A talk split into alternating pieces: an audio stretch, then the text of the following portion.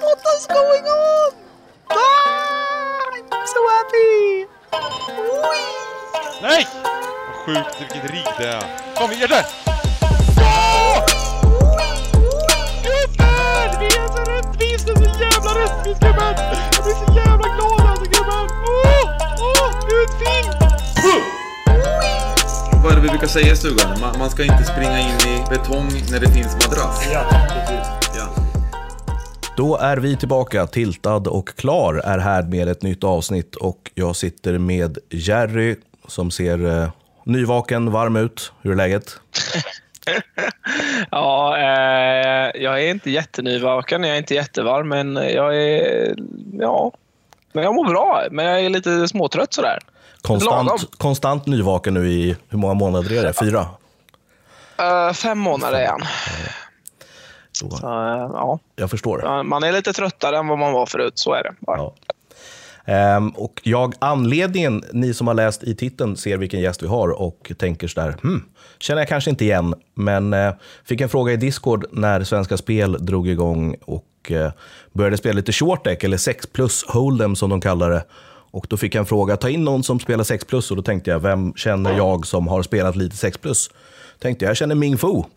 Så jag ringde upp dig direkt från Malaysia. Så att, eh, det är den stora anledningen till att du är med. Hur är läget? Det är bra. Varmt just nu. Det är väl runt en 30 grader här. Ehm, Men det är kul att få vara med. Ja, härligt. Och du är, för de som undrar, då i Malaysia, till skillnad från oss. Det är varmt där också. Ja, eh, väldigt varmt. Jag eh, befinner mig för det mesta utomlands nu för tiden. Försöker väl komma hem till Sverige på somrarna när det är som bäst. Annars så är det Asien som gäller största delen av året. Ja. Hur kommer det sig då, om vi ska börja i den änden då? Hur, varför är du eh, mest utomlands och reser? Eh, det är väl både spel och familjen. Frugan och dottern ville väl pröva på att bo i Malaysia där vi kommer ifrån, eller där jag kommer ifrån. Eh, så då har vi varit här i, inte hur många år, det är väl en tre, fyra år nu. Eh, och lite är det väl på grund av covid också som vi inte har kunnat komma hem. Vi har väl suttit fast här i ett och ett halvt år utan att kunna resa någonstans. Mm. Hur, är, hur ser det ut i Malaysia med liksom, är saker och ting stängda eller är det öppet eller hur är det? Eh, det är, just nu så är det ju total lockdown. Så det är väl typ mataffärer, sjukhus, bensinstation och eh, mer som är öppet? Nej, essentials säger de. Det är väl typ det som är öppet, så alla klädaffärer och normala butiker är helt stängt. Okej. Har det varit så det har sett ut eller har det liksom gått lite perioder som har varit här hemma? Det har ju varit lite upp och ner. Det här är väl typ fjärde gången som eh, det har varit lockdown. Då. Eh, Så att, eh, ja, det har blivit segt. Jag har suttit här i den här positionen typ varje dag nu i tre månader framför Ja. burken. Eh, Känner man igen, gör man. Ehm, vissa, vissa av oss har ju vi, vi har ju kommit fram till att den här podden drog ju typ igång samtidigt som, som covid och corona drog igång. Så att det har ju blivit väldigt mycket prat om det här, att det har gått upp och ner med, med eh, liksom restriktioner och det har varit stängt och det har varit öppet och sådär. Men eh, nej, det är ju skönt att det i alla fall börjar gå åt rätt håll, eh, känns det som. Får vi se hur det ser ut. Och pokermässigt är det svinkul. Det är öppet överallt. Eh, mycket i Vegas och sådär, stora turneringar. Så att det är kul. Det är grymt kul. Men vi brukar ju alltid göra så att vi eh, eh, frågar hur du började spela poker och sådär. Så du får berätta lite Ming. När och hur började du eh, spela poker? Uh, oj, om vi säger så här. Jag, jag är asian. Vi är ju i blodet väldigt DJ, om vi säger så. Eh, jag började väl med mina klasskamrater. Jag hade en del klasskamrater som också var likadana. Alltså, vi spelade på roulette och blackjack och ja, allt som gick. Vi satt på jobbet. Jag, jag, mitt första jobb, vi var, jag var ju telefonförsäljare. Vi satt ju på jobbet och spelade blackjack och, och poker. Det var väl så jag kom in på det. Så man satt och spelade medan man tog samtal. Och vann och förlorade väl sin månadslön till och från. Ja, Så det, att, eh, Hotel DJn redan då. ja nej, men det, det är ju... eh, Jag vet inte, det känns som en bra blandning på något sätt. Det känns som att många som är ehm, eh, pokerspelare också är lite sådär säljare, kanske lite nasare i grunden. Telefonförsäljare, så det passar väl bra. Ehm, men det här var, då, då spelade, ni började liksom spela live-poker mot varandra då, för jag antar att ni inte spelade online mot varandra. Eh, Nej, det var live. Alltså, vi satt ju framför våra datorer så här då. mm. Eh, och så tog man samtal och så satt man och klickade fönster. Det, var multipoker då. Så jag, det var ju länge sedan jag spe, började. Det var ju 20, 20 år sedan. Och det fanns multipoker som Per Hildebrand ägde då. Just det. Han gjorde sen facka på. Det var väl det första, första nätverket jag, som kom till Sverige. Det kan nog stämma. Ehm, Det eller Ladbrokes måste det ha varit. Ja, jag eh, minns det, men det var fan precis, precis, precis i början när man spelade. Ehm, men Ja, jag, minns det när man spelade på multipoker 2001 faktiskt. fyra år gammal. Hur gammal, var du då, Jerry? Ja, sju. Ja, då, hade, då, då hade jag inte riktigt... Nej, de spelade, spelade Chicago med familjen. Liksom, så man var ju ändå... Man började ju karriären där någon gång. Liksom. Ja, du ser. Ja. Eh, men jag började väl som de flesta. Jag, jag spelade aldrig fixed limit. Det var på kasinot i Göteborg då som man spelade fixed limit någon gång. Eh, och sen så, jag, jag började med no limit, men jag var aldrig vinnande. Jag, var, jag sög på no limit faktiskt. Det var aldrig vinnande, utan det var väl några år senare som jag kom i kontakt med PLO då. PLO Cash Game. Som har varit eh, där jag har spelat ända sedan dess. Då. Eh, mest på full tilt på Stars då. Full tilt. Jag hade hela min rulle på när jag skulle bli proffs som det heter. Jag hade hela rullen på full tilt när Black Friday slog till. Så Okej. jag blev inte där. Hur, eh, om vi går in på det direkt då, för att det är, många, många vet ju vad som hände och, och Black Friday, att de stängde ner och pengarna blev låsta och sådär, men folk vet ju inte riktigt eh, till 100% hur, hur det löste sig för alla. Eh, vi vet ju också att Pokerstars gick in och köpte upp det där och löste det, men det var ju väldigt långt senare. Vissa fick ju lite pengar innan och det var lite hattande. Hur, hur såg det ut för dig? Eh, Eh, jag har för mig, om inte minnet sviker, att det tog väl ett och ett halvt år innan, vi fick tillbaka, innan jag fick tillbaka mina pengar. Eh, för att det var ju... Alltså några dagar innan de stängde ner allting så var det ju så man kunde inte göra. Jag försökte ta ut pengarna. Det gick inte. För de var typ, det stod att det inte gick att ta ut på, på grund av någon anledning. Och sen någon morgon när jag vaknade och skulle slå på och börja grinda då, så var det bara en stor FBI-flagga ja, som kom upp. alltså. Ja, Ja. som kom upp då. Eh, men jag tror att de flesta kom ur det där ganska... Jag, jag, så jag har inte hört, hört någon som inte har fått alla sina pengar nu. Ja, Ehm, nu tror jag, men jag tror att det var nog de det tog längre för än ett och ett halvt år. va? Det tror jag också. Ehm, Ehm, s- så det var inte så farligt. Tog bara ett och ett halvt år att få ut sina pengar. Liksom. Det, det kan man väl nej. ändå räkna med. nej, och det, det är ju Nej, sinnessjukt sjukt. när man, när man tänker på just liksom... ehm, inte... Om man skippar delen i att det är pengar som kanske är viktigt att ha för att man behöver köpa någonting eller sådär, så är det ju, spelar man poker så är ju rullen, det är ju liksom, det är ju det man jobbar med. Det är ju som att du är, jobbar med en grävmaskin och någon kommer och snor din grävmaskin och låser in den och du inte får använda den. Det är svårt att jobba då. Ehm, så att, eh, Ja. hur, hur fick du göra då, då under den perioden? Började du liksom grinda om på nytt eller fick du eh, låna ihop eller bli stakead? Eller? Alltså man var ju rätt... Upp, alltså jag var rätt uppgiven, men samtidigt så var det så här... Äh, fan, de pengarna har jag ändå liksom spelat in. Så man fick helt enkelt bara... Det var ganska mycket, för jag hade typ 50 000 dollar eller någonting. Så som jag hade spelat ihop på 0,51 och 1,2 CG då. Cash game. Eh, så att jag eh, ja, fortsatte jobba istället. jag var ju säljare då även då. då. Eh, men jag tror att det tog... Ja, jag tror att jag blev proffs direkt efter att jag fick tillbaka de 50 000 dollar. Mm.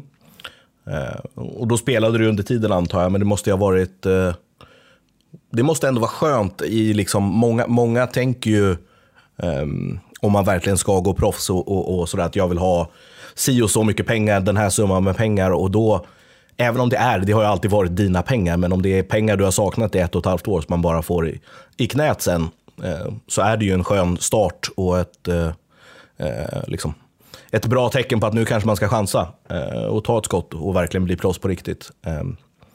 Ja, absolut. Alltså, det, var ju, det var ju så alltså, med de pengarna som jag kunde verkligen bli proffs. Även fast jag spelade då spelade jag nog under, jätteunder min rulle, för jag spelade ju fortfarande 0,51 och 1,2 och inte klev, äh, eh, klev upp i nivå. Då.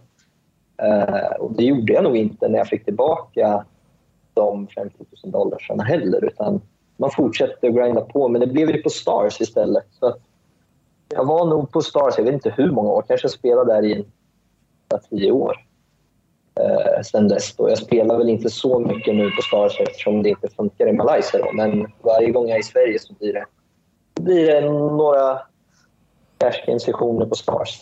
Mm. Eh, och eh, om vi ska studsa vidare från liksom när du eh, under tiden, från när jag träffade dig första gången, vi kommer fram till att det måste typ ha varit tre, fyra år sedan du ens såg senast, vilket är sjukt. Um.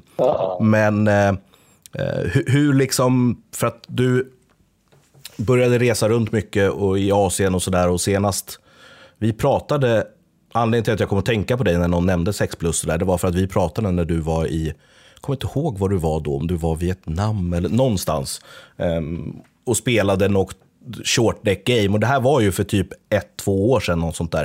Uh, det här var nog två år sedan vi pratade. Det var ju precis när, när short deck liksom slog igenom. Du får gärna prata om det. När började du liksom, när kom du i kontakt med short deck första gången? Eh, det var de här två år sedan, två år sedan då. Eh, det var, jag blev ju... Alltså, hast, alltså jag hade aldrig spelat shortneck förut.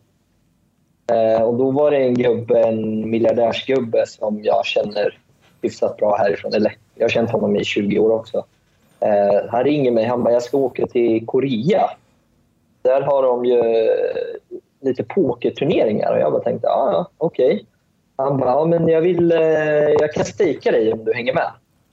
Det var typ fyra dagar innan vi skulle flyga då. Okej, sa jag. Ja.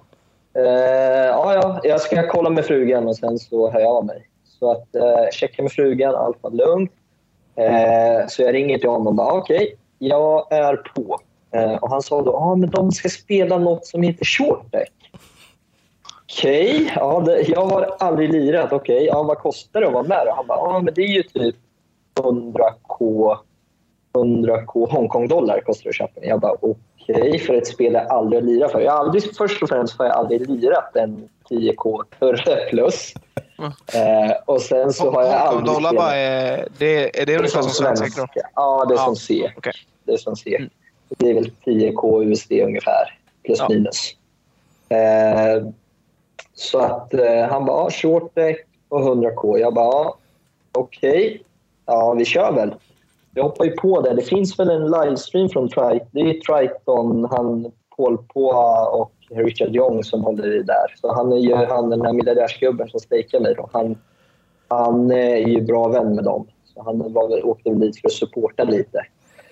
Eh, så jag började ju läsa på direkt. då de här fyra dagarna jag hade på mig så var det väl ja, sova och studera. Eh, så att jag landade väl där, lyckades ta mig till finalbordet och sen förlora en superflip mot Nick Schulman då för titeln. Så det var lite surt. Ah. Mm. Var det. det är ju... Eh en intressant story. Det påminner mig om när, eh, när, när Victor Blom fick en eh, crash course i 8 game eller 10 game av Negranio när han skulle spela 50k eh, turren i VSOP och aldrig hade spelat något eller några av spelen. att man, man måste in och, och det var väl den han typ vann eller kom två eller tre eller något sånt där. Ah, inte så bra, men jag tror han kom till han finalbordet. kom till finalbordet. Ja, Han ledde dock skitstort efter dag ett. just det. Ehm, Där, eh, om jag inte minns fel så hade han, eh, fick han in set i nior mot set i tior på i PLO och spika sista nian eh, för Så, en gammal specialare liksom. en Jerry special tänkte jag säga, men nu ska jag inte vara elak. Ja, exakt. Ehm, Det är, Men hur, hur var liksom, ehm, eh, för att det var ju, det blev ju en snackis där med, med Shortek och liksom hela, um, eh, framförallt, det var väl lite i liksom vevan när, när Ivy kom tillbaka, man hade inte hört så mycket av honom och inte samma sak med Durr, men det kom fram, det var väl de, för de blev ju, de var ju tjenis med hela Triton-gänget och sådär, att de promotade Shortek lite på, på YouTube i någon video och lite sådär att det här är det nya och heta och sådär. Så det blev, ju, det blev ju en liten hype där ett tag. Ehm, hur såg det ut? Hur, hur var liksom... Det, jag antar att det var ganska många som var ganska färska i det där gamet på Shortek. Ehm, Ja, Just 2018 var ju... Alltså då kände jag att jag eh, faktiskt hade edge, även fast jag, att det var första gången jag lirade.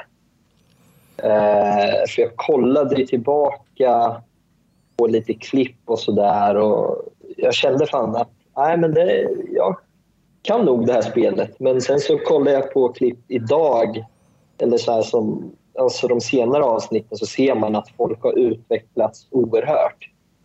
Eh, för det var kul att du nämnde Viktor Blom där, för jag kände lite samma sak som för mig. Att, alltså, jag har mer talang för spelet än, än att jag är en sån här solvegubbe som sitter framför datorn och studerar och sen blir jag GTO. Eh, så jag kände ju där på finalbordet att det är så kul också. För det, det, det är en så sjuk, jag vet inte om ni har sett klippet, men det är en så sjuk spot jag hamnar i. För Nick Schulman är chipleader. och jag är tvåa då. Vi, som sagt, jag hade ju aldrig lirat förut. Så när Schulman, alltså jag för mig att det är en av Triton-gubbarna som limpar och så limpar Ben Lamb bakom. Och jag vet ju att Schulman kommer squeeza där. Så han squeezar ju upp det till, jag kommer inte ihåg summorna alls. Och jag tittar ner på Kings då på knappen. Och han har 7 miljoner och jag har 5 miljoner. Eh, och han sitter... Och de andra sitter på runt 1-2 mille. Så vi har ju super... Vi, vi skulle kunna folda oss till heads up. Man ser på streamen att jag tankar, alltså jag tankar ju för länge. Hade det inte varit livestream, för det första, hade det inte varit livestream så hade jag bara foldat de där kungarna. Jag tänkte för mig själv, ska jag folda här? Men jag kan inte göra det. De här Triton-gubbarna kommer ju äta upp mig om jag foldar du får all, aldrig mer game i hela ditt liv. Nej, precis. Jag tänkte jag kan inte göra det. Så jag väljer ju efter många om och men och trebetta. Vilket jag vet inte, men jag tror att i, i dagens game så hade det varit bra. Men då var det inte bra. Jag skulle ju bara, jag skulle ju bara lasta in det, men vad fan, det kändes som man hade ju typ jag vet inte, 150-200 BBs. Bara lasta in det och sen hittar han aces och synar av. Så jag, jag trebettar och de andra foldar och Schulman synar då med 10-9 vilket är sådär. Det är väl okej. Eh, han floppar väl toppar och holk och leder ut. Jag jammar och, och han synar av. Och så är det coin flip och han tar det då och sen tar ju han hem hela titeln. Så det var, det var lite surt. Det, där var titeln faktiskt väldigt viktig. Och kunna få, vanligtvis brukar ju cashen vara, degen brukar vara viktigare, men där så var det ju att få vinna en Triton hade varit super faktiskt. Det förstår Så, jag. Ja, Köper det. Det, han, känns ju spontant annars som en sån eh, Nick Schulman-gubbe som också är en sån som... Eh, nu är ju väldigt, väldigt många av dem du nämner som, som är duktiga och de som inte är liksom affärsmän är ju eh, jätteduktiga pokerspelare. Men, att- men att, vi har pratat om det lite i den här podden tidigare, att, att någonting som jag tror skiljer liksom, folk som är poker på något sätt som har det lite i blodet, att man lär sig de här nya spelen snabbt. Att man fattar vad det är som det, det liksom faller sig ganska naturligt, även om det är ett nytt spel. Liksom.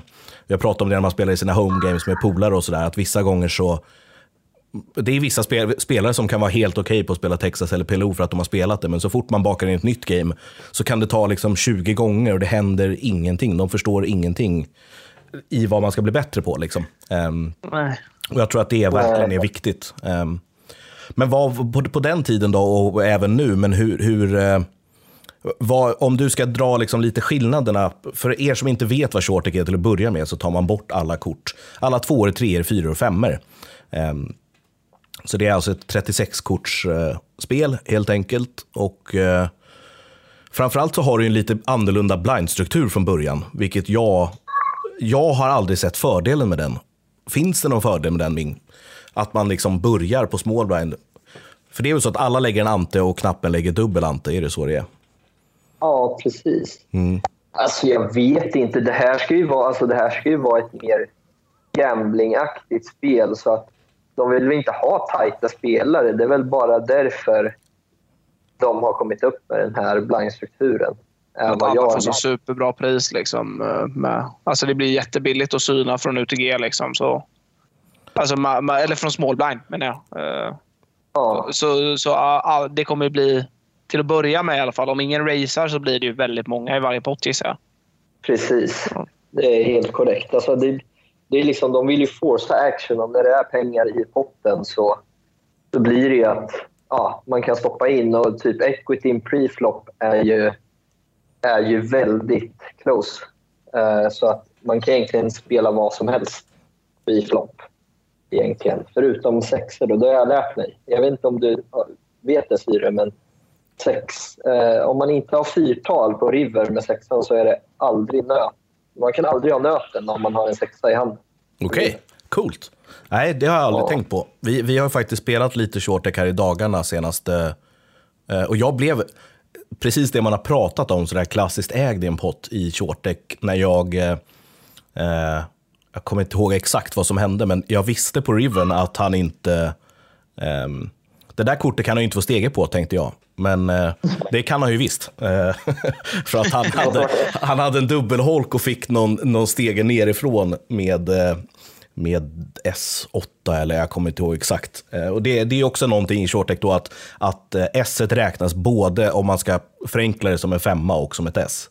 Ehm, och eh, eh, han fick, ja det låg 10, han måste ha haft 8, just det, han hade 8-5 blir det då, eller S, S8 och eh, på River spikade han en holk och jag tänkte det kan ju aldrig vara stege och så stoppade jag in det sista och så gråtsynade han och vann. Ehm, och eh, ehm, nej, det, det är ett kul spel, det är som du säger, det är väldigt, väldigt mycket action. Ehm, men, eh, och just det här att liksom, folk har alltid pratat, suited connectors är ju alltid kul, det tycker ju folk är roligt, men i shortec är det ju riktigt bra. Det är ju bra händer på riktigt liksom. Ehm, Faktiskt inte. Är det inte? Det är inte lika viktigt. Nej, det är inte lika viktigt. Alltså 7-6 off som eh, 7-6 suited är typ samma procent. Det är så svårt, Svårt att att, flush. träffa flush. Ja. Så att oftast så... Antingen om du träffar din flush så är det svårt att få betalt och eh, ibland så kan du vara överflashad också om det blir en stor pott. Eh, så det är inte lika viktigt med eh, suited connectors faktiskt. Du kan lika gärna spela off-suits händer som suited. Det är nog bra för att det är någonting som jag som sagt har spelat det lite och jag vet ju också, det är ju skitsvårt. Bara man sitter och spelar någon timme på en kväll så ser man ju väldigt, väldigt sällan någon har flush överhuvudtaget. Liksom. Ehm, men man har aldrig tänkt på det. Man tänker ju per automatik att 10-9 suter är så mycket roligare och, och bättre än 10-9 off. Men det är skönt att veta att det inte är det. Då får man, eh, kan man spela ännu, ännu roligare händer. Det är bra. Ja, de ser ju, den ser ju finare ut. Det gör det. 10-9 suited. Definitivt. 10-9 off. Definitivt. Så, eh, kolla där. 7-6 off 24,7 procent mot Aces och 7-6 suit hade typ 26,5 så det skilde inte alls mycket nu. Nej. Nej, Ehm, så det, det gör inte någonting egentligen om de är suit eller off. Nu hoppas jag att jag inte försäger mig här, men det, det hoppas jag att Svenska Spel har gjort i alla fall. Att, en annan grej som skiljer 6 plus då, det är ju att färg faktiskt slår kåk i shortec. Ehm, och, och det kan vara bra att veta. Det är lite klurigt det där, för söker man på reglerna så är det också ibland så står det att triss slår stege till exempel. Ehm, Och jag Ja, det gjorde det i början. Ja, Gjorde det. Atris slog stege, men då var det liksom... Så då kunde man folda. På varenda bräda du hade stegedrag kunde du bara folda. Ja. Du kunde ändå, även fast du träffade stegen kunde du inte förlora, men de ändrade väl på det. ja. De ändrade Mm. Men, det var ju något ställe där de hade det där, nu kommer jag inte ihåg vad det var. Eh, Och vem, det var, tror jag att det var någon vi pratade med om i podden, att, att det fanns en regel i, eh, jag vet inte om det var i Macau, där man inte fick spela shortdeck. Först och främst fick man inte spela shortdeck överhuvudtaget tror jag, eh, i Macau, eh, på kasinot där. Men just att det var någon regel med, och det där har man väl haft i Sverige förut också på något sätt, att den det som är liksom mest sannolikt måste helt enkelt vara bättre. Eh, eller det som är minst sannolikt måste helt enkelt slå det andra. Och att det har blivit lite stök med reglerna och just därför att de hade lite problem med det här med triss över stege och jag vet inte. Ehm, men det är ju skönt att de verkar komma fram till att det räcker med att flush slå, slå kåk i alla fall. Ehm. Ja, det är bra. Men eh, som du snackade lite om där, jag tror varför inte alltså 6 plus har blivit så bra heller, det är för att jag tror att de inte har licens. Alltså ingen, de har ingen licens i Macau för att eh, handha 6 plus, utan de får bara ha PLO och Holder. det känns ju... Vi vet ju att Sverige och, och på kasinot i Stockholm så kan det vara lite byråkratiskt. Det kan ta lite tid att få igenom ändringar ibland. Men i, på ett ställe som Macau så känns det som att det borde de ju fixa i en handvändning och bara fixa en licens. Men eh, jag vet inte om de har det nu, men då för 2018 hade de det inte. Då. Det var ju därför de flyttade sina private games till Manila. Jag för de hade, eller om det, om de, eh, det var någon anledning i alla fall som de flyttade till, till Manila och inte Macau. Då. Eh, så att det kan ha varit en av anledningarna. Men jag har inte sett, senast jag var i Macau så, har jag inte, så, så såg jag inget kasino som hade 6 plus heller. nej, men jag tror att det var någon vi pratade med för ett halvår sedan eller så, som sa att det inte fanns någonting där. Utan att det fortfarande bara är Texas och PLO. Ehm, Men hur, hur ser du på spelet idag då? Är, är det liksom... eh, Var det ett kul spel för att många spelade det, det var nytt? Eller är det ett bra spel? Eller vad, vad tycker du? Eh, Jag tycker nog rent eh, spelmässigt så tror jag nog att det är ett roligare turneringsformat än cash game-format faktiskt. Eh, för att alltså, equityn är ju så close så att ska man spela optimalt cash game så ska man ju dega ganska mycket pre-flop. Framförallt för att det är så mycket döda pengar och sen så är du ju väldigt sällan död. Liksom, som om du har S-dam mot kungar så tror jag att du har typ 43 procent har jag för mig. Nu var det länge sedan jag kollade alla stats men jag har för mig att du har 43 med S.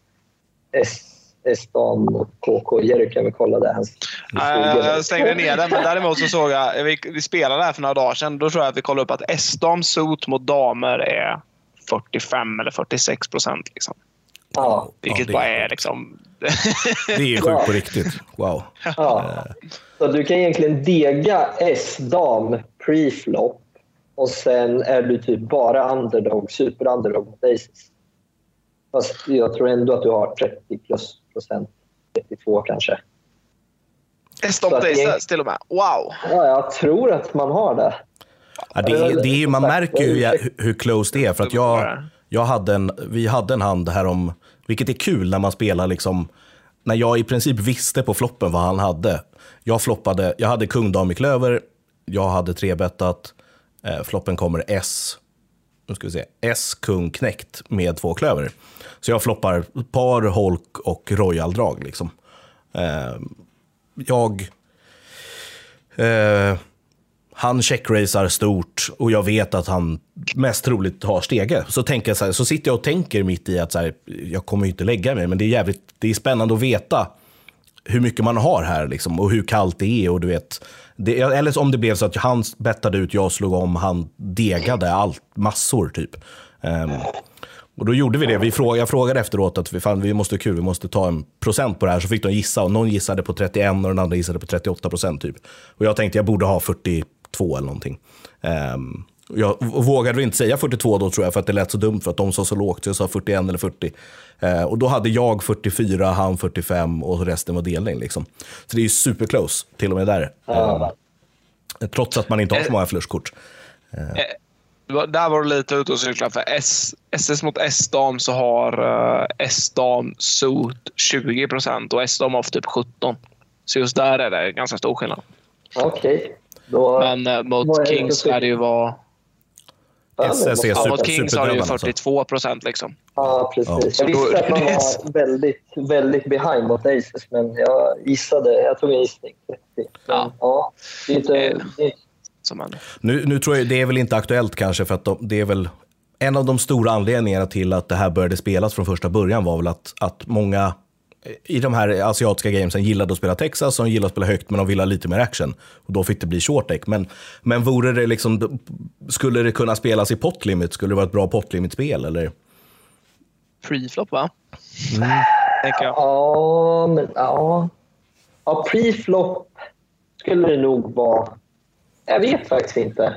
Man får nog ta en funderare på det. Mm. Men just i, i, i cash game så känns det, varför jag tycker att det är i cash game, för att det, det är liksom, ska du verkligen vara supervinnare, eller ska man spela ett bra eh, short deck-spel, då ska man egentligen vara all in ganska ofta. Mm. Och man behöver ha en ganska stor rulle och spela överrullad. Att, då tror jag att man kan printa pengar, men det finns inte så många spel nu. För det är ju som sagt kasinon. Det är inte många kasinon som har licens för det. Eh, och sen så är det ju oftast privatspel som... eh, Privat, det är privata spel som, som oftast bara har short deck. Annars Mm. är det no limit och PLO som gäller. Det låter ju spontant som ett, som ett spel som faktiskt är väldigt, väldigt bra utformat för rika affärsmän som är överrullade i alla games och kan sitta och vara all in i varje game och till slut hoppas på att tömma proffs 1, 2, 3 och 4 liksom, på rad bara. Eh, så vi inte har råd att komma tillbaka. Men eh, Ja. ja, så kan det ju vara faktiskt. Ja, men det är ju för att de inte... För att de har ju noll edge. Alltså, affärsmännen har ju noll. I de här asiat-rikemansspelen så har de ju... Alltså de drar ju dött i hålen. mm, Totalt dött. Och sen känns PLO... Jag vet inte varför de inte gillar PLO. De tycker att det är krångligt med... pott, Fyra or, kort orka räkna pott, det är det. Ja, precis. Så att det blev short deck, där kan man bara stoppa in. Exakt. Man har alltid equity. Liksom. De har en Ja, poäng, och det har de verkligen. Ehm, Ja. Men, eh, men vi, vi pratade lite om det då för när du eh, kom eh, till finalbordet den här tri- Triton-touren. Då åkte du runt och spelade lite cash games också och lite sånt där va? Ja, jag spelade då just det halvåret så spelade jag ju i stort sett varje dag på ett kasino i, i Kambodja då. Jag var ju bosatt där på kasinot till och från då. Jag flög mellan Malaysia och Kambodja och, och, och lirade där. Och där så kunde det dyka upp. Alltså, det var bra games och eh, det kunde dyka upp såna gilla att ta sig ett skottgubbar. Eh, så att, ja, man gjorde, man gjorde bra deg under den. Vad var det för stakes man spelade då, eller du spelade då oftast? Eh, standard dagligen var väl... Ska jag komma ihåg här? Jag undrar om det var 5-10. 5-10 eller 10-20 var väl daily stakesen. Någonstans där. Och är det dollar Så- eller? Dollar, ja. Precis. Eh, och sen så kunde det komma, kunde det komma någon snubbe som ville lira 50-100 och 100-200. Då spelade vi där då istället. Men ofta så var det ju... Alltså vi var ju typ hästar om man säger. Så vi, var ju, vi var ju tvungna att eh, vara där varje dag och lira. Så ibland kunde det sitta jag och en annan polare och så någon boss där. Så vi spelade trehandat hela kvällen. Så det var ju lite sur. Det var ju svintråkigt att spela trehandat med grinders liksom. Då blir spelet super, supertråkigt. Men sen så kom, det ju den sjukaste historien då, som jag kommer, kommer ihåg där. Det är ju, det är ju någon sån här money game-gubbe, alltså någon pyramidspelsgubbe som typ är efterlyst i Asien. Och, och så han, han kliver in där. Han är så fet så han kan inte gå. Han orkar inte gå, så han, har, han sitter i en permobil och åker. Och han har, han har alltså typ, ja, jag vet inte hur många kilo guld runt halsen och runt armarna och har en fet medaljong som är en en gris, då, en minigris, i rent guld. Och det är ju typ... Alltså, Som man har, är liksom.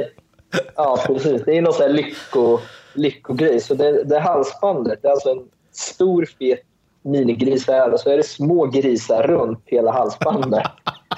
Och han är ju den största grisen. Då. Han, kommer in, han sitter på permobilen och han har ju typ fem, sex livvakter efter sig. Då. För han är väl typ, han har väl scammat folk på jag vet inte ja, hur mycket pengar.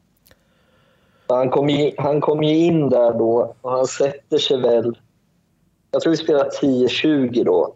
Och han köper in för max. Jag tror max var 10 000 dollar då.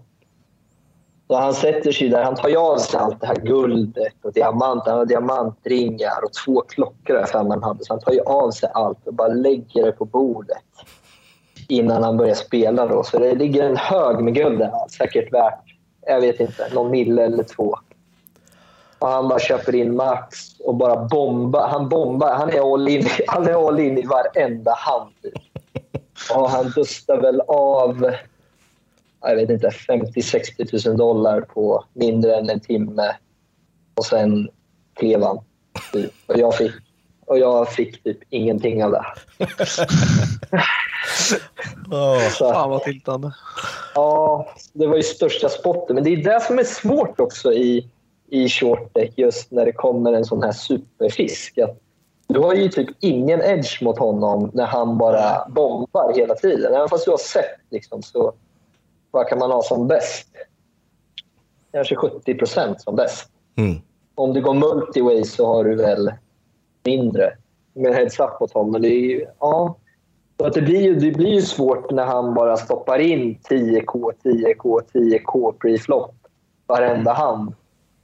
Eh, och man vet att alla bara sitter och väntar. Så du kan ju bli trappad av någon. Om du sitter och trappar honom så kan du ju bli trappad av någon annan också. Exakt. Eller om någon annan vill gambla bara och stoppar in så har man ju knäckt 10 har ju bra equity, Dan knäckt allt, allt har bra equity. Så att, Det är en jävla ångestspott. Alltså, sådär, för att, som du säger, om man, man har ju hamnat i några sådana här games där det är liksom ett väntaläge på något sätt. Alla sitter och väntar på samma gubbe. Och, och är det då PLO eller Texas, då har man ju alltid då kan man alltid hitta spots där man, alltså, det ska väldigt mycket till här om man, ligger, om man inte ligger jättebra till. Liksom. Men där vet du att du alltid är typ en flipp när du stoppar in. Eh, Ja, och eh, lite det jag sa då, att, att det är bra för affärsmännen. Om du kanske inte har fem kulor liksom, att skjuta på en timme, som han har, ehm, då, då eh, missar man ju sin chans. Plus att man har lagt då, liksom, om man spelar 100-200 nu den här gången istället för att spela 5-10 eller 10-20 som du brukar spela. Då kanske du lägger liksom 500 big blinds i det gamet, gamet eller 1000 big blinds i det gamet. Och det är kanske 10 000 big blinds i ditt vanliga game. Eh, ja precis. då är det ju den, den risken eller liksom den lilla edgen man har, de få procenten, det kanske inte riktigt är värt att gambla över det. Eh, Nej, jag känner det. Man, man, man behöver vara väldigt överrullad för att, för att spela. Visst, det är kul att ta sig ett skott och skotta och shortsträcka. Det är ett väldigt bra spel för det. Mm. Eh, Men jag tror att ska man, ska man bli bäst i världen på ett sånt här spel så behöver du vara överrullad och spela superaggressivt. Det grejen var, vi spelade ju 10-20. Jag tror standardbuy-inen då var 2000 dollar. Och han kom med och köpte in max liksom 10 000, vilket är fem, fem buy-ins. Ja. Jag behöver ju ha kanske... Vad kan jag behöva ha? 500 000 dollar då på spotten och liksom bara köpa in lika mycket som han och bara sitta och syna av och gambla och köra. Liksom. Verkligen.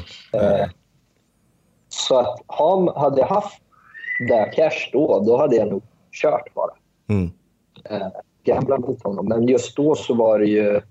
Eh, så hade jag inte så stor rulle just då att jag kunde spela för 10 000 dollar och bara mata 500 big blinds. Nej, det är, inte, det är inte många som har. Eh, hoppas på att man har 52 procent istället för 48 eh, varje gång.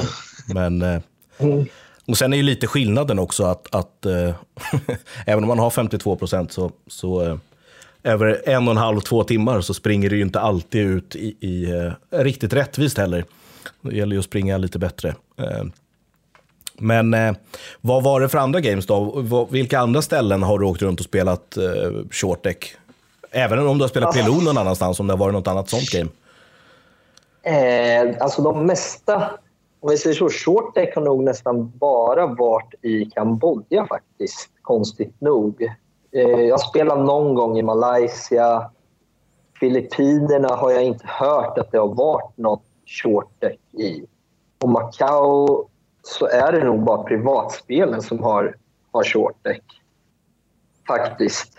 Eh, så att short deck ser tomt ut tror jag. Eh, även i framtiden tyvärr. Det är väl online och kanske USA. Alltså, jag har ju sett lite turneringar i USA att de har börjat köra shorttex. Det, är- ja, det är väl kul eh, att de har börjat med det där. För att jag tycker ju fortfarande att det är ett kul eh, man säger, turneringsformat. För att det är mer action än, än Texas. Alltså det blir mer all-ins och man kan gambla mer och ta mer marginella spots. Eh, Och om man stoppar in det fel så är man aldrig super behind. Nej.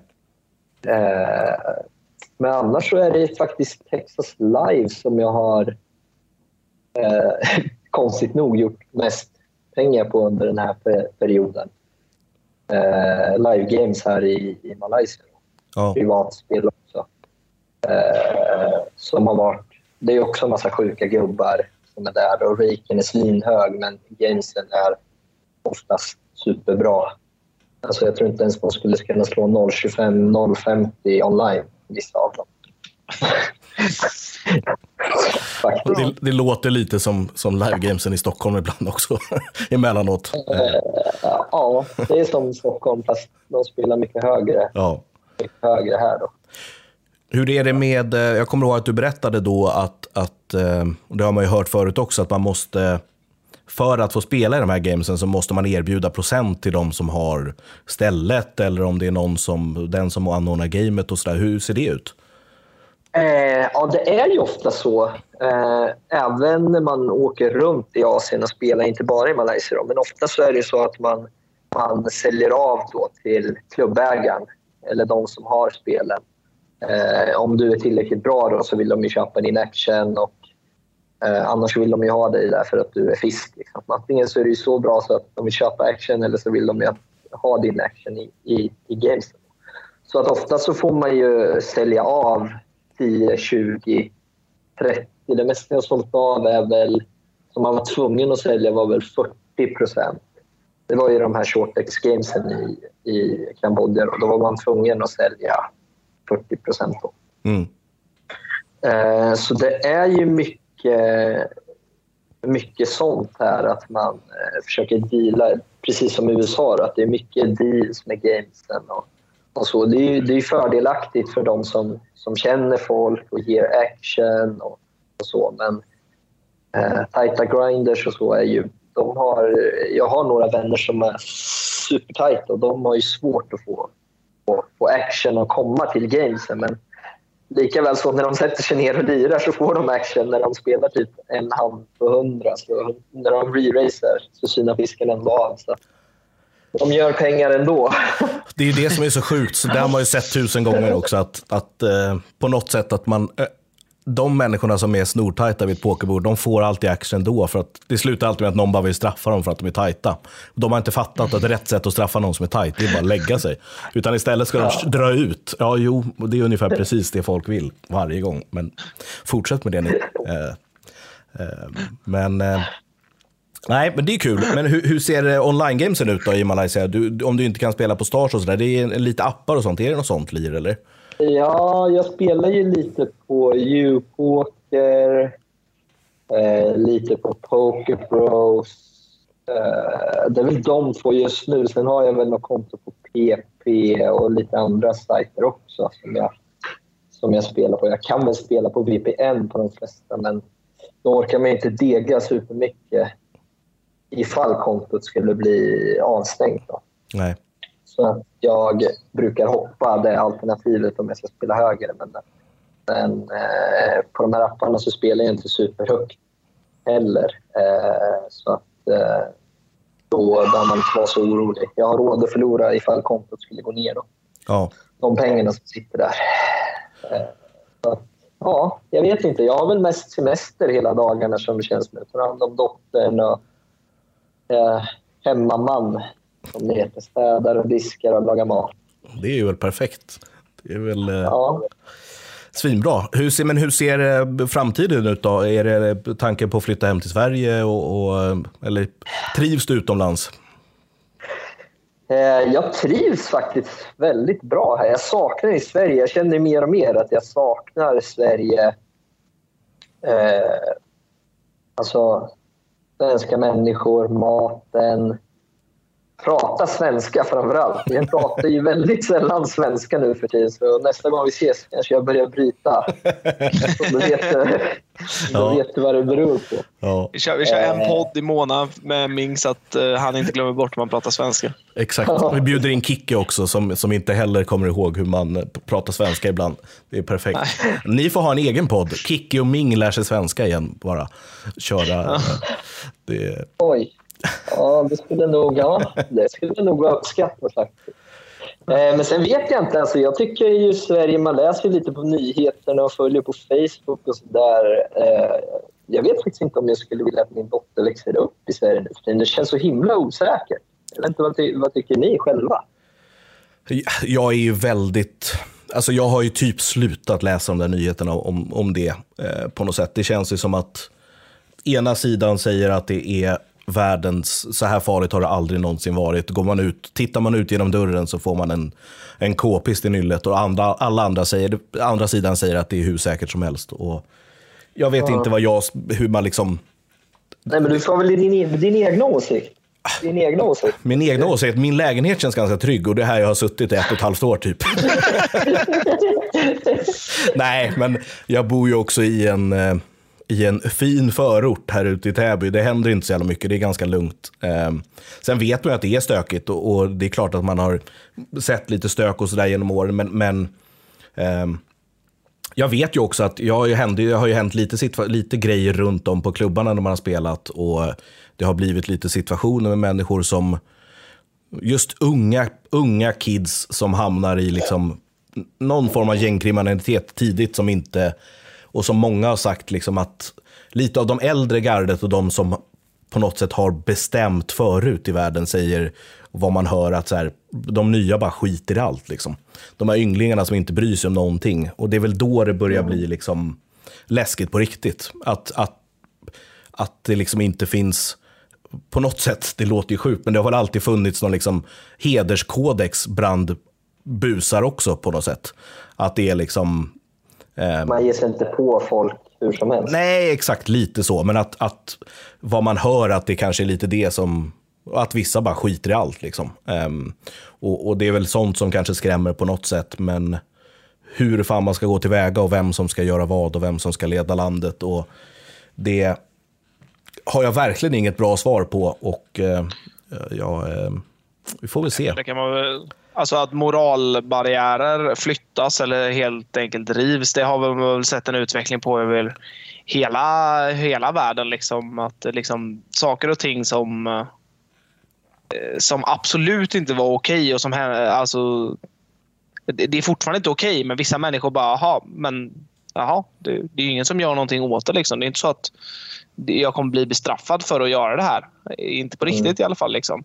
Det är samma sak som liksom, min, min pappa drar ju alltid upp liksom så här, ja, men alltså att det är så, det är så mycket liksom, våld och, och, alltså med våld och sådär.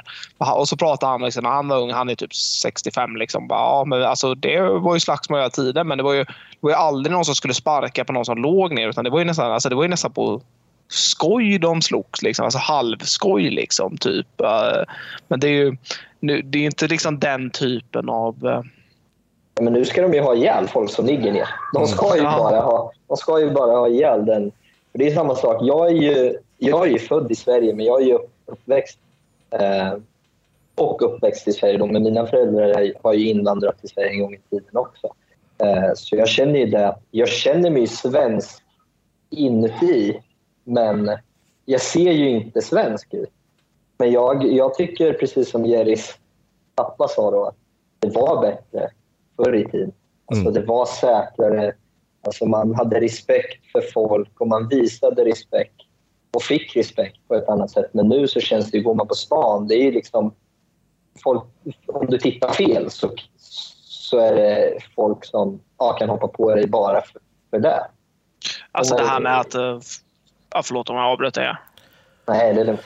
Kör Eh, du. Nej, men att, eh, att alltså jag har ju svår, utan att ha läst liksom statistik om det så har jag ju svårt att se att en del säger att Sverige aldrig varit säkrare. Det låter ju helt, helt absurt. Ja, jag skulle säga syn på det. Ja, li, li, lite så. Men eh, ja, Nej, det, Det- det är lurigt och det är ju lite som ni säger, det är ju just det här att, att liksom eh, att det är så många som bara skiter i allt. Det är det som är, jag tänker också på, jag som går på mycket på fotboll och det har varit eh, mycket snack om det och förut, det har ju liksom funnits fotbollshuliganer och klackar och firmor som har liksom, de har slagits i en grusgrop, men precis som du sa, när någon har gått ner i backen, då backar man undan för att man sparkar inte på någon som ligger ner. Men har man hört även där att det liksom, och att folk som i de här då firmorna som det heter, där det också fanns en kodex förut, att man slog inte julgranar som det heter, människor som har klätt ut sig i liksom, matchtröjor och sådär, utan man gav sig på dem som ville slåss. Liksom. Men att där hör man att ibland åker runt folk liksom, och jagar människor på stan som har fel halsduk på sig. Och då, går det, då är det ju helt fel. Liksom. Då, eller, kan, folk kanske tycker att det är fel innan, men jag tycker vill man slåss, låt dem slåss. Jag bryr mig inte, de får göra vad de vill. så, det håller jag helt med om. Liksom, om om liksom, folk är där på lika villkor, va, slåss då era jävla idioter. Ja. Liksom. Men om du hoppar på en oskyldig människa som hejar på ett fotbollslag, liksom, det är ju... Alltså, det är ju det är så absurt och det är så fel och det är alltså... Ja, mm. Ja. jag känner- bara känner den här podden bara tog en turn den aldrig gjort innan. Ming bara kommer in och bara Nu vill jag höra era åsikter era jävlar. Jag tycker det är... Jag Och Jerry är en nybliven farsa och börjar tänka så här, fan helvete, vad händer egentligen? Nu, Nej, men jag, jag kan ju helt ärligt säga att jag hade ju hellre sett, av den anledningen vill jag ju, vi pratade lite om när vi, innan vi drog igång podden, jag här och Ming, att jag har flyttat ut på, på landet där jag kommer ifrån. Och rent säkerhetsmässigt så känner jag, känner ju på att här ute skulle jag ju hellre vilja se eh, mitt eh, barn växa upp. Liksom. Och inte bara ur säkerhet, utan jag, jag har ju alltid haft det här. kommer jag få mycket skit för nu om jag säger men jag säger det ändå. Men jag har ju alltid sett att människor som är uppväxta på landet blir vettigare människor än folk som är uppväxta i stan. Tack för den här veckan. Nu går jag härifrån. ja, jag, Ja, Jag, jag, håller, jag håller med dig, Jerry. Jag är också från, från en liten stad, så jag, jag håller med dig. Det är vettigare människor där. Eh, och jag är rak, raka motsatsen. Jag förstår inte vad ni pratar om. Det, jävla bondlurkar. ja. Så på svar på frågan som du ställde, Sire, så jag vet faktiskt inte om jag är sugen på att flytta hem till Sverige. Visst, det finns mycket bra med Sverige. Jag kommer alltid att älska Sverige. Men jag vet inte om det är det säkraste alternativet nu för mig och min familj, tyvärr. Jag trodde aldrig jag skulle behöva säga det här, men Nej. Och sen är Men- något annat, det är också att för dig som pokerspelare så kanske just nu tyvärr inte är det bästa landet heller. Med tanke på de regleringar, ingen rakeback och, och hur bara själva spelet ser ut också. Det är ju en jättestor skillnad. Eh, Ah, just det. Ni har den här 5K-gränsgrejen, va? Ja, just det. För det stötte jag på när jag försökte Vad synd om er. Ja, Jag det sitter gött va? Ja, precis. Jag försökte sportsbetta och då stod det bara ja, du kan bara sätta in 5 000 kronor den här veckan. Ja, det är helt... Men ska inte det upphöra? Jag såg att det stod något datum, juni, juli eller någonting. de Det datumet det har framflyttats, flyttats fram några gånger. Och jag, tror, jag tror att de ser det här som en jävla succé. Liksom. Ja, En tyvärr hel, liksom, så är det ju så. En, en, en regel som inte fungerar. Liksom, för det är bara så här, ja, okej, vi ska motverka spel, spelberoende. Så Svensson får bara sätta in 5 000 kronor i veckan. Mm. För det är inte för mycket pengar. På, Ja, så sex, finns det på ju 60 olika sajter. Ja. Ja, exakt. Nej. Ja, då har vi löst det här problemet. Skenpolitik at its finest. Liksom. Men hur gör du då, Jerry? För jag vet ju, du, du är väl med i den här Skype-gruppen som tradar, men det tradas väl inte jättemycket. Nej, Den alltså, nej, men det, är- alltså, det, Hur får du in deg och så på kontot då? alltså, man får ju Har du sett Jerry spela någon gång? liksom. Han vinner ju liksom varje vecka. Det, det är inte så Ja, svårt. i och för sig. Ja, i och för sig. Dum fråga. Men Man fick ju preppa liksom innan för, för downswings. Liksom. Det, och sen så får du ta ut när det har gått bra. Liksom. Men det, det, är ju det, det är ju det som händer också. Professionella spelare, liksom. folk sitter ju verkligen i skiten med att de inte kan ta ut pengar. Liksom. Alltså på...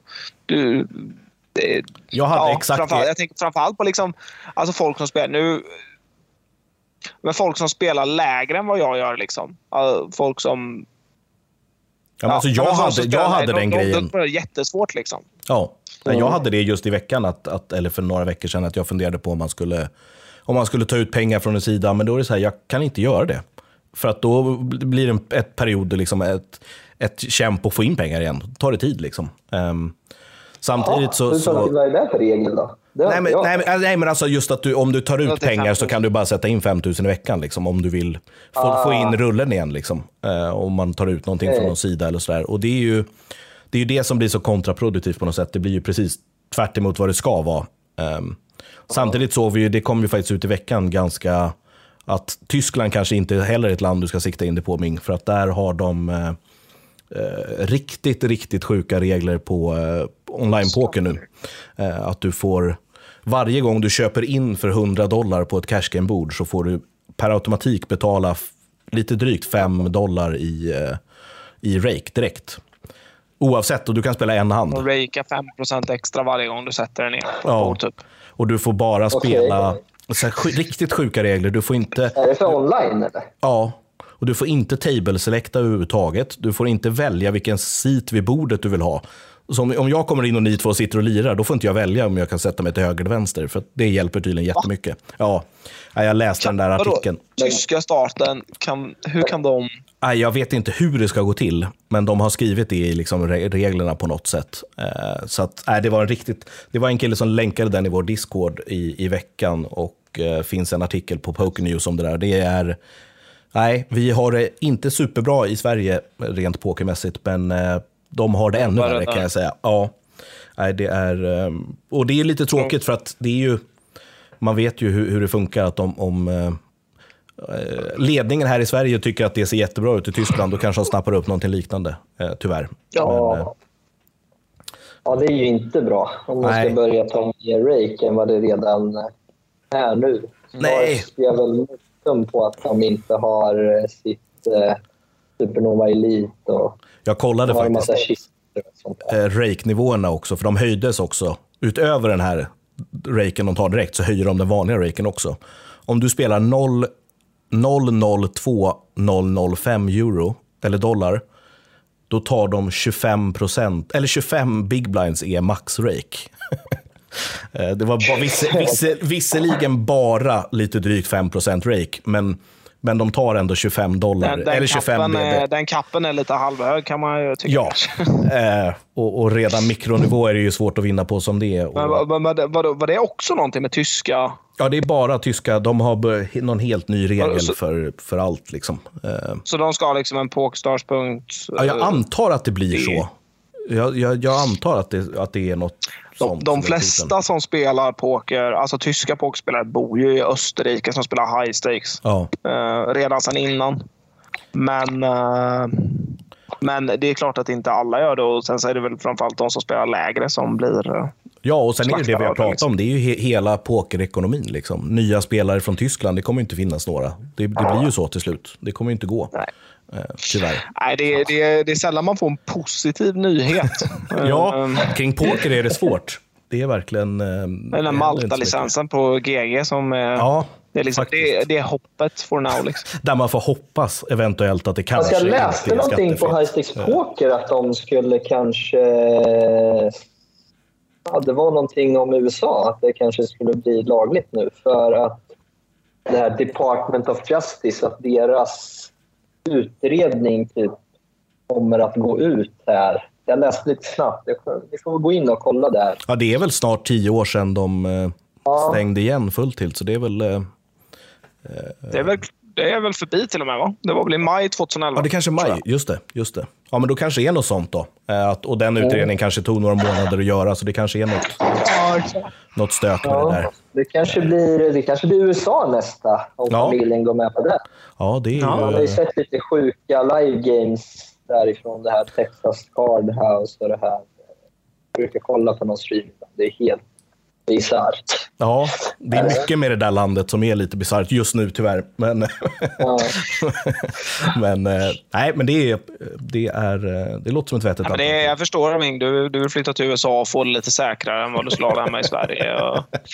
Ja. Nej, skämt åsido, men allting beror, ju, alltså allting beror ju på vart du bor i. Ja, Mer eller mindre vilket land Ja. du än är i. Liksom. Ja, så är det. ju. Mm. Eh, nu vill vi inte kanske en disclaimer att vi inte ska måla upp det här som ett, eh, att Sverige är världens farligaste land. Men jag förstår hur du tänker och eh, det är, det är förståeligt. Men vi får hoppas att Det, du kommer hem på bara, besök. det, är inte bara, det är inte bara säkerheten, men det är ju en del av det. Ja, Ja. Vädret, det vintervädret är Exakt. väl inte så himla skönt heller. Det är ganska Man får många ju väga in alla månader faktorer. Liksom. som solen knappt går upp också så att man kan, eh, man kan väga in Man det också. kan unna sig och vara i Sverige typ juni, juli, augusti. Då är Sverige bäst i världen. Det finns inget land... Som jag alltid har sagt, att hade det varit sommar året runt i Sverige, då hade det varit det bästa landet i världen.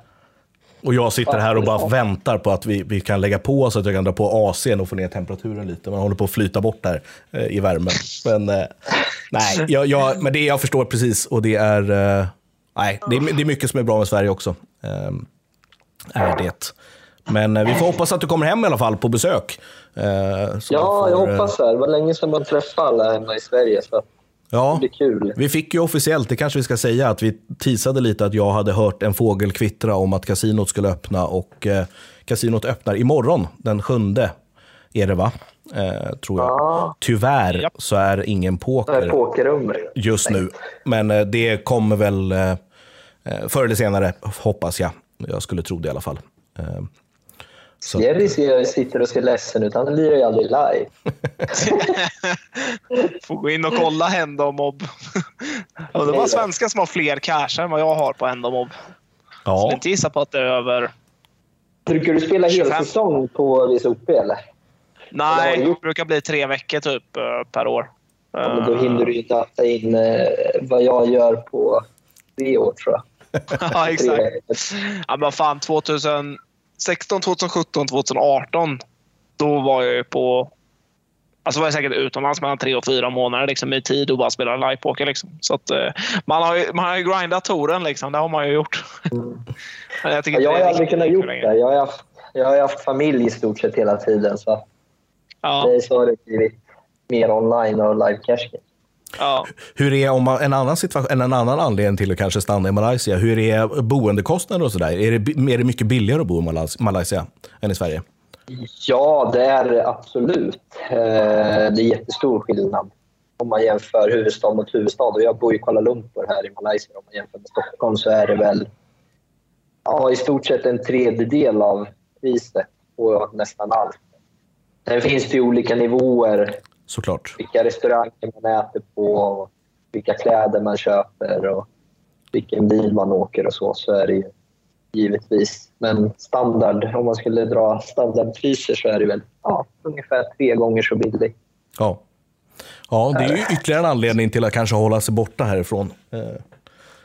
Även om jag tycker att det är kul att du är här ibland Ming, så tycker jag att det är ganska skönt att slippa se dig vid borden också faktiskt. Eh, Nej, men det kan du inte tycka. Jag ger ju mest action av alla. Jag, spel, jag tror jag har VP på 80 procent när vi lirar. Jo, det har du ju, men du vinner ju typ 70% av henne du spelar också, så det spelar ju inte så stor roll. Eh, nej, jag, jag trivs bra när jag har mina små, mina små fiskar vid bordet, så kan ni hålla er undan bara. Eh, det brukar vara lagom för mig. Eh, även om det är mycket action när ni kommer. Men, eh, nej, men stort, eh, stort tack Ming. Grymt kul att du ville vara med och prata lite 6 plus och Mm, lite verkligen. anekdoter och lite politik eller vad det nu blev mot slutet. Men det gillar vi. Och, ja vad kul att vara med och sn- snacka. Prata svenska framför allt. Exakt. Tyckte du klarade det galant. Det slank Ja, inte in tack. någonting annat ord som jag inte kunde. Så att, nej, det känns perfekt. Eh, och, eh, som vanligt, stort tack till Jerry och eh, stort tack tackar. till alla er som lyssnar. Vi är tillbaka igen nästa vecka som vanligt med ett nytt avsnitt på återhörande helt enkelt. Hej på er! Hej!